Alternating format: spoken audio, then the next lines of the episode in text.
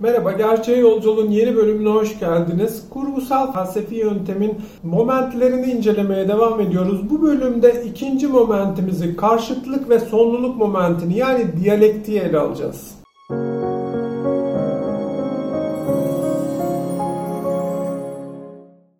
Geçen bölümde ilk aşamamızı ele almıştık. Yani tasarım aşamasını, tasarımsal kavramı, tasarımsal düşünceyi ele almıştık. Tasarım kavramla ilk karşılaştığımız ve kavramı ilk tanımaya başladığımız alandı.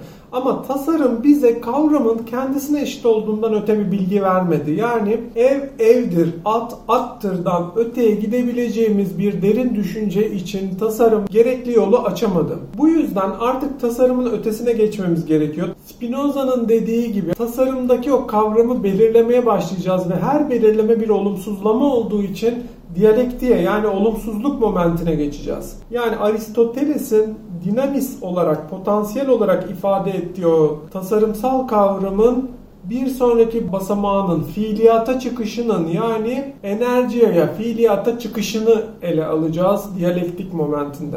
Dediğimiz gibi kavramı soyut olarak ele almak, bir tasarım olarak ele almak yeterli değildir. Bu yüzden kavramı gerçekliği içinde, fiiliyatı içinde ele almak için kavramın karşıtlıklar içerdiğini fark ediyoruz. Üzerine biraz düşündüğümüz zaman kavramın karşıtlıklar, zıtlıklar içerdiğini fark ediyoruz. Ama her kavramın karşıtlıklar içerdiğini söylemek, her kavramın zıtlıklar içerdiğini söylemek bizi bir adım ileri götürse de yani fiili olarak kavramı daha öte zıtlıkları içinde diğer kavramlarla zıtlık ilişkisi içinde anlamamızı getirse de daha da öte ilerlememizi sağlayamıyor. Çünkü diyalektik kendi başına kavramların bütünleşmesine, bir sistem oluşturmasına imkan vermiyor. Sadece her kavramı kendi içindeki zıtlıklarıyla ele alıyor ve böylece bütün kavramlar bir çokluğa dağılıyor. Her yerde pek çok kavram var karşımızda. Bunların her birinin diyalektik olarak o kavramın içerdiği zıtlıkları inceleyebiliyoruz ama buradan daha öteye gidemiyoruz. Artık çokluğa dağılmış bir akıl karşımıza çıkıyor. Paramparça olmuş bir akıl karşımıza çıkıyor diyalektikte.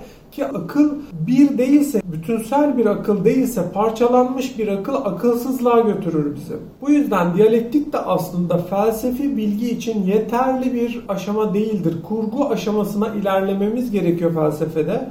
Ama niye ilerleyemiyoruz? Yani neden insanlar diyalektikte takılıp kalıyorlar? Biraz bunun üzerine duralım. İnsan aklı aslında evrenle uyum içindedir. Bu sebeple evren bizim için bilinebilirdir. Eğer aklımız ve evren bizim dışımızdaki dünya bir ilişkiye girebiliyorlarsa bu evrenin akla uygun olduğu, evrenin akılsal, rasyonel olmasının bir sonucu olabilir. Başka türlü birbirinden kopuk akıl ve evren birbirinden kopuk kalırdı.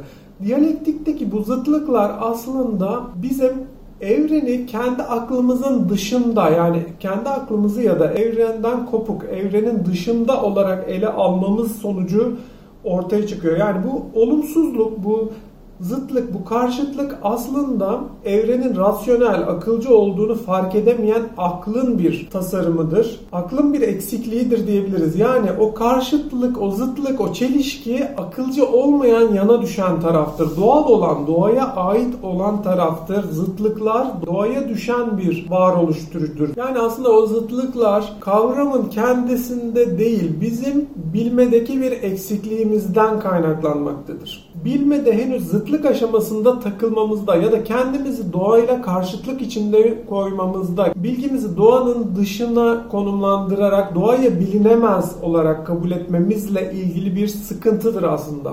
Bu zıtlıklar, bu diyalektik aşaması. Yani insan aklı kavramı soyut bir şekilde tasarladıktan sonra somut ilişkilerine, o kavramın somut ilişkilerine ilerlediği zaman zıtlıklarla karşılaşıyor çünkü henüz kendisini incelediği nesneyle bir olarak, incelediği nesneyi akılcı, rasyonel bir nesne olarak ele alamıyor. Böylece doğayı akıl dışı olarak, aklını doğanın dışında ve doğayı da aklının dışında kendi başlarına duran iki nesne olarak ele alınca doğa akıl dışı olarak görünüyor. Zihne doğa sanki akıl dışıymış gibi görünüyor.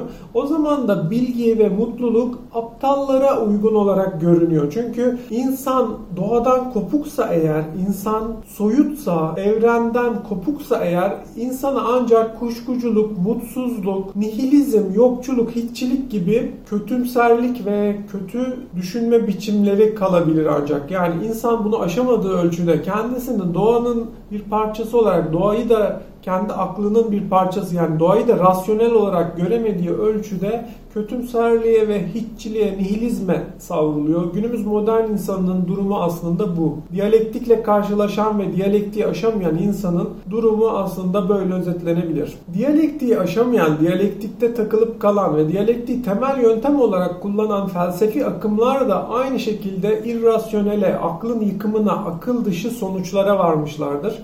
Örneğin en başta diyalektiği kullanan geçen videomuzda da belirttiğimiz gibi Parmenidesçiler ve içlerinde Zenon diyalektik sonucunda hareketin olamayacağı sonucuna varmıştır ki bu irrasyoneldir, bu akıl dışıdır. Hareketin var olmadığını savunmak, var olamayacağını savunmak, var olan hareketi reddetmek, evrende gördüğümüz ve var olan hareketi reddetmek aklın bir yıkımı sonucunu getirir. Sofistler de diyalektik kullanmışlardır ama onlar da yine aklın bir yıkımı sonucuna ulaşmışlardır.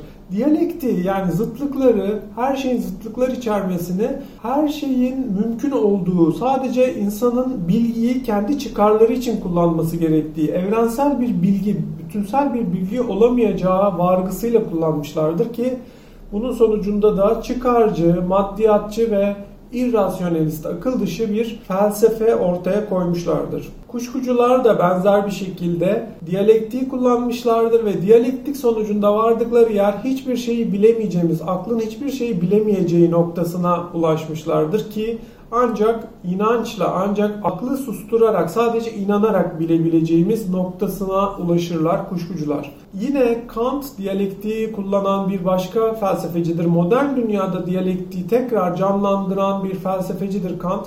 Ama Kant da diyalektiği aşamadığı, kurguya, kurgusal yönteme ulaşamadığı için bilinemezciliğe savrulmuş ve kendinde şeyi yani bir varlığın kendisini, kendinde ne olduğunu bizim tasarımımız dışında o varlığı bilemeyeceğini söylemiştir.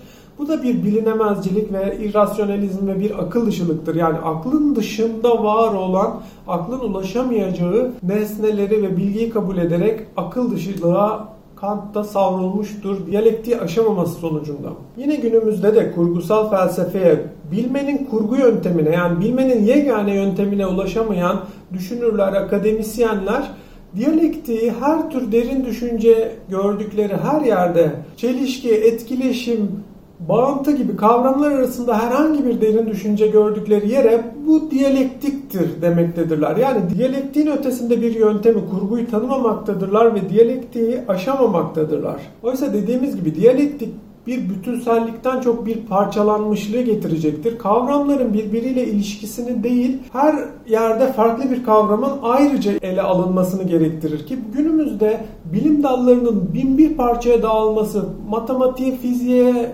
pozitif bilimlere, sosyal bilimlere, siyasete, psikolojiye, pek çok bilim dalı var değil mi? Halbuki bunların hepsi aslında birdir. Felsefi sistemimizde bunu gösteriyoruz. Bunu farklı farklı videolarımızda ele alıyoruz. Bu bütün bilim dalları aslında bir bütün büyük bir bilim dalının, felsefenin, akılcı felsefenin bir parçasıdırlar.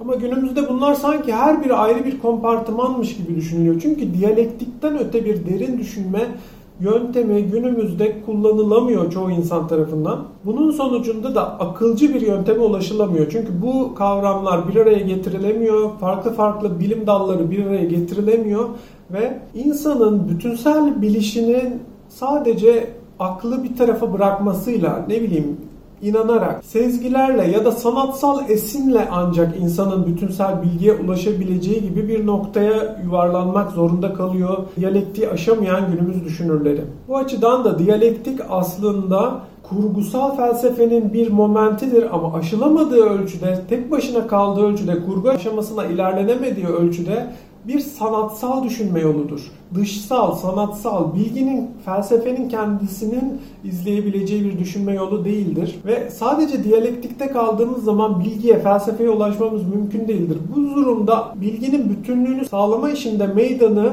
ya sanata bırakmamız gerekir ya falcılara ya komplo teorisyenlerine ya da fantaziler kuran insanlara, fantaziler kuran düşünürlere bırakmamız gerekir. Oysa felsefenin tek yolu bu değildir. Felsefe bir ileri adımı atmıştır. Bilgiye, gerçek bilgiye, mutlak ve sonsuz bilgiye ulaşan adımı atmıştır.